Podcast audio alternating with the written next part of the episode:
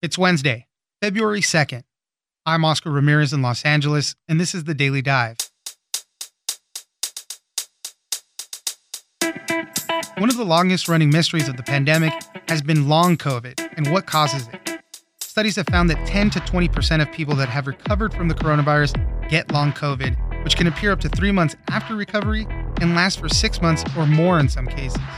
Researchers are zeroing in on the causes, and the two leading theories are that the virus turns the immune system against the body, and despite recovering, the virus could be lingering in the body, not in the blood, but in the body's tissues.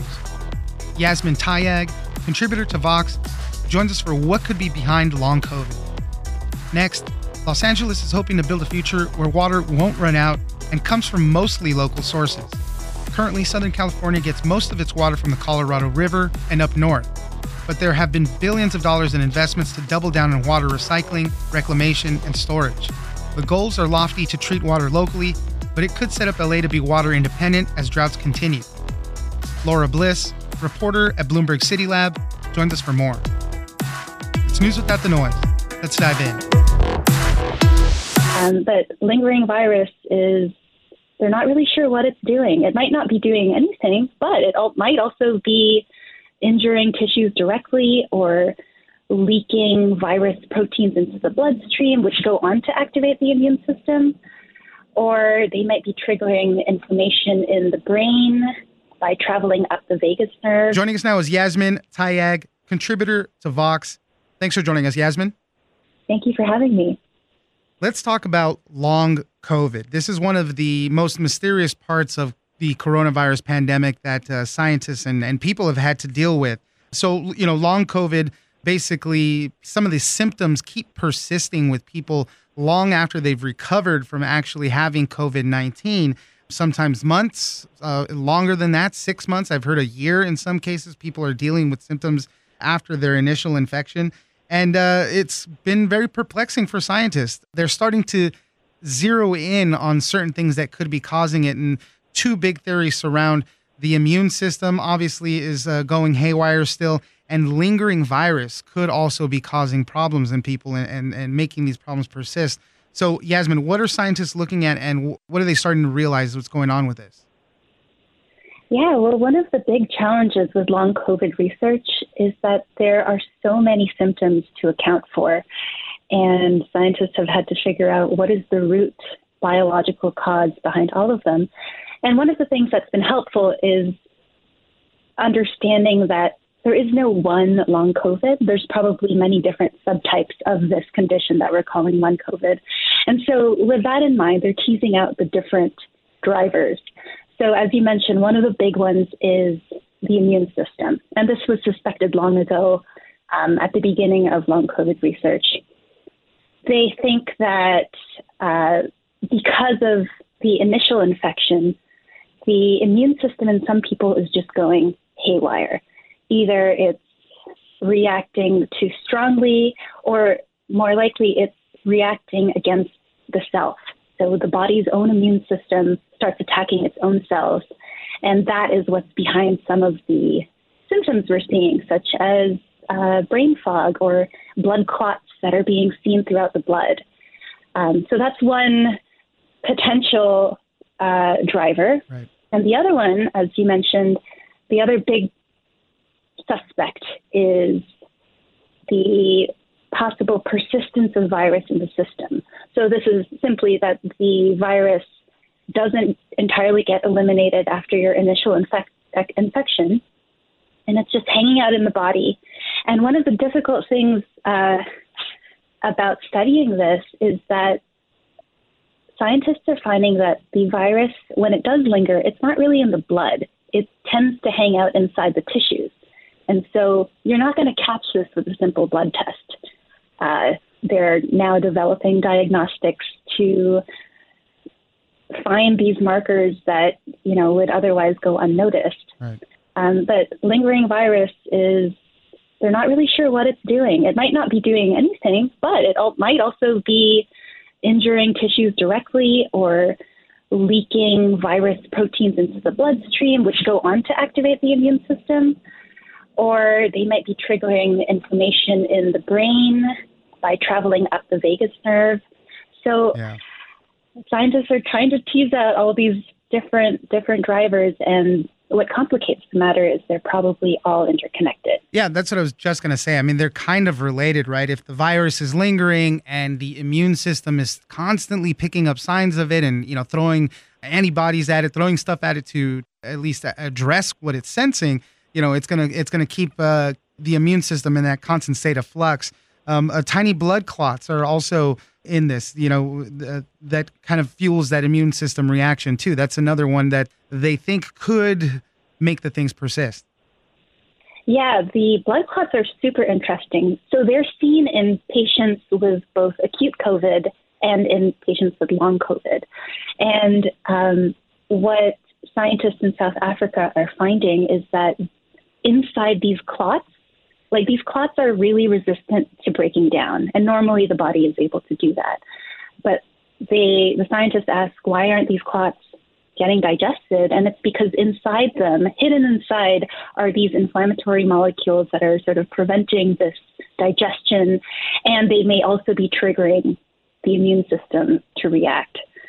So, you know, by blowing up these blood clots to see what's inside, scientists are getting a better idea of what what yeah. is causing them to stick around. And so these are the kind of the two leading theories, right? It's uh, the immune system and the lingering virus, but they've kind of also identified, I guess, four other criteria that uh, that people might have that could make them uh, uh suffer from long COVID. And it's kind of some of the stuff that we've heard about before, some of the uh, comorbidities and all that. But basically, if if you had high levels of the virus uh, in your blood when you were infected that can lead to long COVID. You have type 2 diabetes, unfortunately, that could lead to it.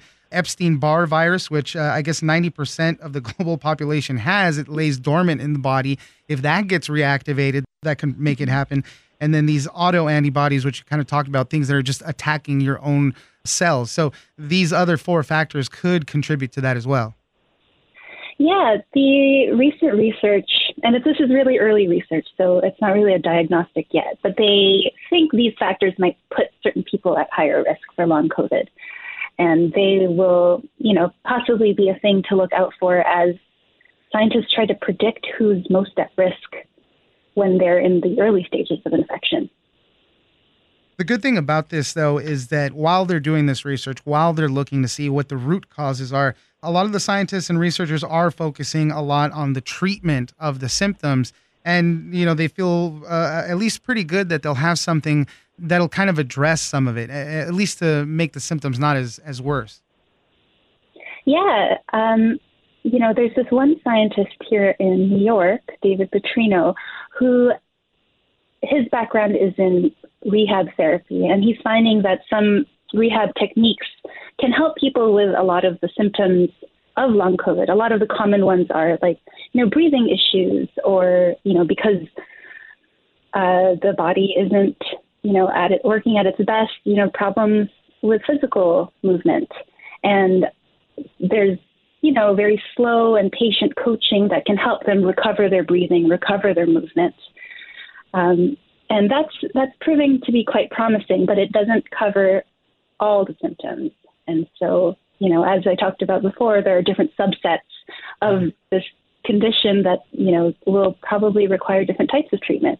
You know, on the other hand, there are also scientists working on, you know, looking at different drugs that might be able to to deal with the symptoms or to deal with the blood clots. And these are all in development, but to to really get them, you know, get these treatments out into the world and helping patients, we'll need to have clinical trials, which are expensive. And yeah. uh, I think funding is a problem with a lot of long COVID research. Yeah, I mean, just to kind of illustrate how difficult this is and the range of symptoms, right? So, the symptoms that uh, people report that have long COVID, there's more than 200 across 10 groups of different organ systems. So, there's just a lot of variables, really. Uh, but I wanted to ask about um, because it was interesting also they noticed that in people that had long covid it kind of didn't matter if you were severely infected people that had milder symptoms still could come down with it right it could come back at you months later and you know it kind of figures into the conversation that we're having with the omicron variant where we are seeing a lot more milder cases but they still don't know. It's just too early to tell if even the Omicron variant can spur some of this long COVID. Yeah, they're really not sure yet. You know, I think they're it, it is seeming more likely that if you have really severe disease, that you'll be more likely to uh, end up with long COVID.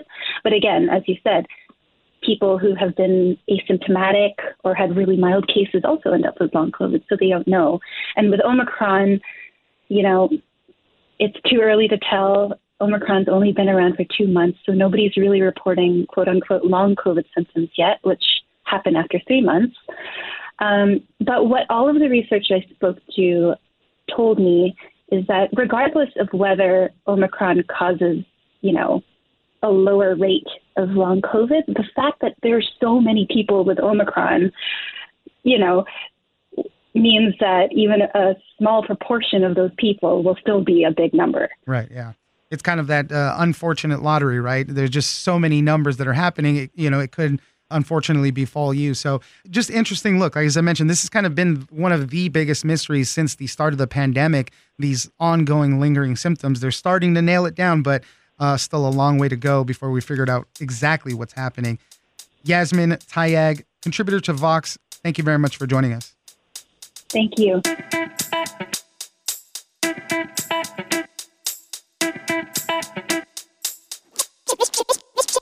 Recycling uh, groundwater and also just capturing more of the rainfall that comes into the city. Currently, I mean, people who have been to LA, who live in LA, know it's you know it's a pretty paved paradise, right? right? A lot of that rainfall water that's falling is just you know hitting the surface and going right into the ocean. But the city is working on ways to actually capture more of that so that that we can use it. Joining us now is Laura Bliss, reporter at Bloomberg CityLab. Thanks for joining us, Laura. Thanks so much for having me. Let's talk about the water situation in uh, really the situation in much of the West, but we're going to concentrate on Los Angeles and Southern California for this story. Uh, you know, the LA area then with uh, Mayor Eric Garcetti really doubling down on efforts to recycle water, uh, water reclamation, increase the storage of water because despite some of the he- nice heavy rains that we had and, and storms that we had over the holidays, we're in much of the the West uh, still with uh, facing drought conditions. So it's really hard. And what we do for our water is really imported, most of it from the Colorado River and other sources up north. And uh, so LA is kind of on this mission to uh, have some water independence, I guess you could say. So Laura, help us out with it. What are we seeing? It's a pretty interesting story, you know, given LA's storied reputation as this huge city that really grew out of its ability to import water from Northern California and the Colorado River, really grew out of, of the, those uh, conditions in the 20th century when it built the LA Aqueduct and, and the California State Water Project really started sending lots of resources down to Southern California, where you know the natural climate conditions are pretty dry. Uh, now, you know, as our whole world faces climate change and an increasingly warm and dry future and less precipitation, less snowfall, as we've been experiencing this January in California and really throughout the West. Um, LA has exactly, as you said, been doubling down for years uh, on its ability to be more self reliant. It actually has a goal of supplying 70% of its water from local sources by 2035. Uh, and as you said, that's uh, they're approaching that through a number of kind of prongs. They're right. investing heavily in water storage um, as a region, so this kind of goes beyond Los Angeles. And then the city itself is really working on, uh, you know, recycling water, both in terms of the uh, wastewater that it uses or, or, sort of processes in the city, and and also um, uh, recycling uh, groundwater and also just capturing more of the rainfall that comes into the city. Currently, I mean, people who have been to LA, who live in LA, know it's you know it's a pretty paved paradise, right? A lot of that rainfall water that's falling is just you know hitting the surface and going right into the ocean. But the city is working on ways to actually capture more of that so that uh, we can use it. Let's talk a little bit more about the water recycling because that's where a lot of the investments are going into there's a water reclamation plant. Uh, I think it's called the Hyperion Water Reclamation Plant. That was about 4.3 billion dollars. So this is an important one too because they want to source 35% of the city's water from recycling, up from a, a, what the current rate of two percent right now. So that's a huge jump. And you know we're kind of just getting started with all this. So uh, you know, you know the, the goals are are pretty big with it. Yeah, the goals are huge, and you're right. I mean, the the amount of money the city is spending on on these infrastructure improvements is is quite substantial.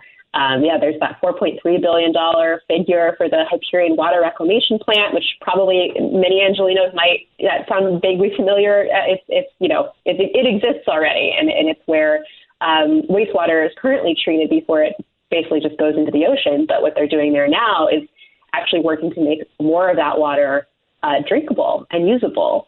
And this is a, a kind of technology and a, and a, practice that's really been tested out by Orange County um, for many years, where they've done wastewater um, kind of recycling to, to potable standards. Um, so there's that. There's, um, as I mentioned, there's a whole effort to clean up more groundwater. So currently, LA sits on a pretty vast aquifer, and quite a bit of the water that is down there is polluted uh, because of, you know, decades of, of uh, kind of industrial uses.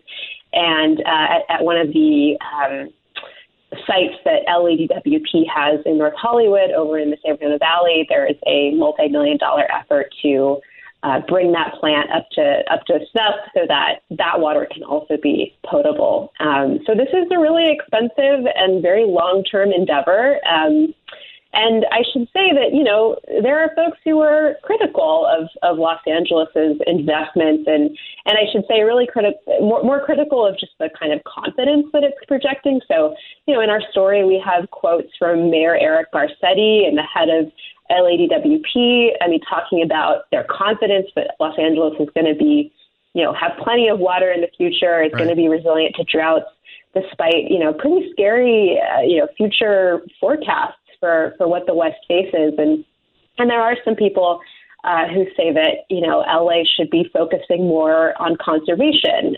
That's exactly what I wanted to uh, ask too. How does LA, how does Southern California do when it comes to conservation? Because we know the calls, we hear the calls all the time, uh, you know, to save some water, use less water. Uh, but I think uh, over the summer we ended up using more water than than be, than we have before. So uh, you know that's another huge uh, uh, problem for it too.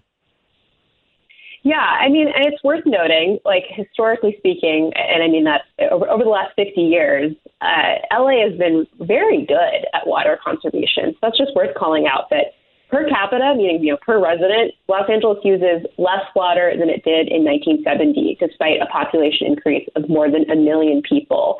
So that is a decline in water use of more than 40%, and that is, you know, due to things like installing water saving shower heads and, you know, washing machines and, and people replacing their lawns and, and, and that kind of thing. So that, that is worth calling out. But it's true, as you said, uh, LA did actually increase its water use in, in July and a couple months over last summer, even after California Governor Newsom um, asked all Californians to, to cut back. And so there are some concerns among some experts and people who kind of follow this the situation that you know is LA you know tooting its horn a little bit too much when it really should be focusing more on on conservation, kind of those basics.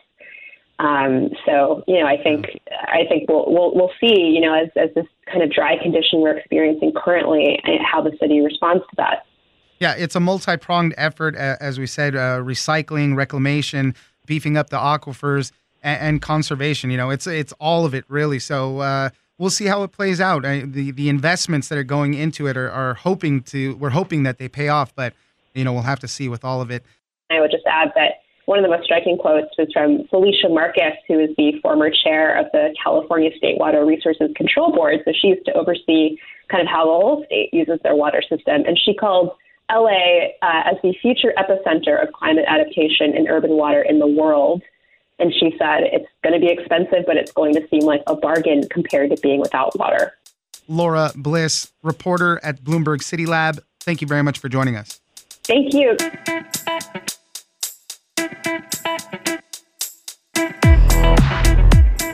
That's it for today. Join us on social media at Daily Dive Pod on both Twitter and Instagram. Leave us a comment, give us a rating, and tell us the stories that you're interested in follow us on iHeartRadio, or subscribe wherever you get your podcast. This episode of The Daily Dive is produced by Victor Wright and engineered by Tony Sorrentino. I'm Oscar Ramirez, and this was your Daily Dive.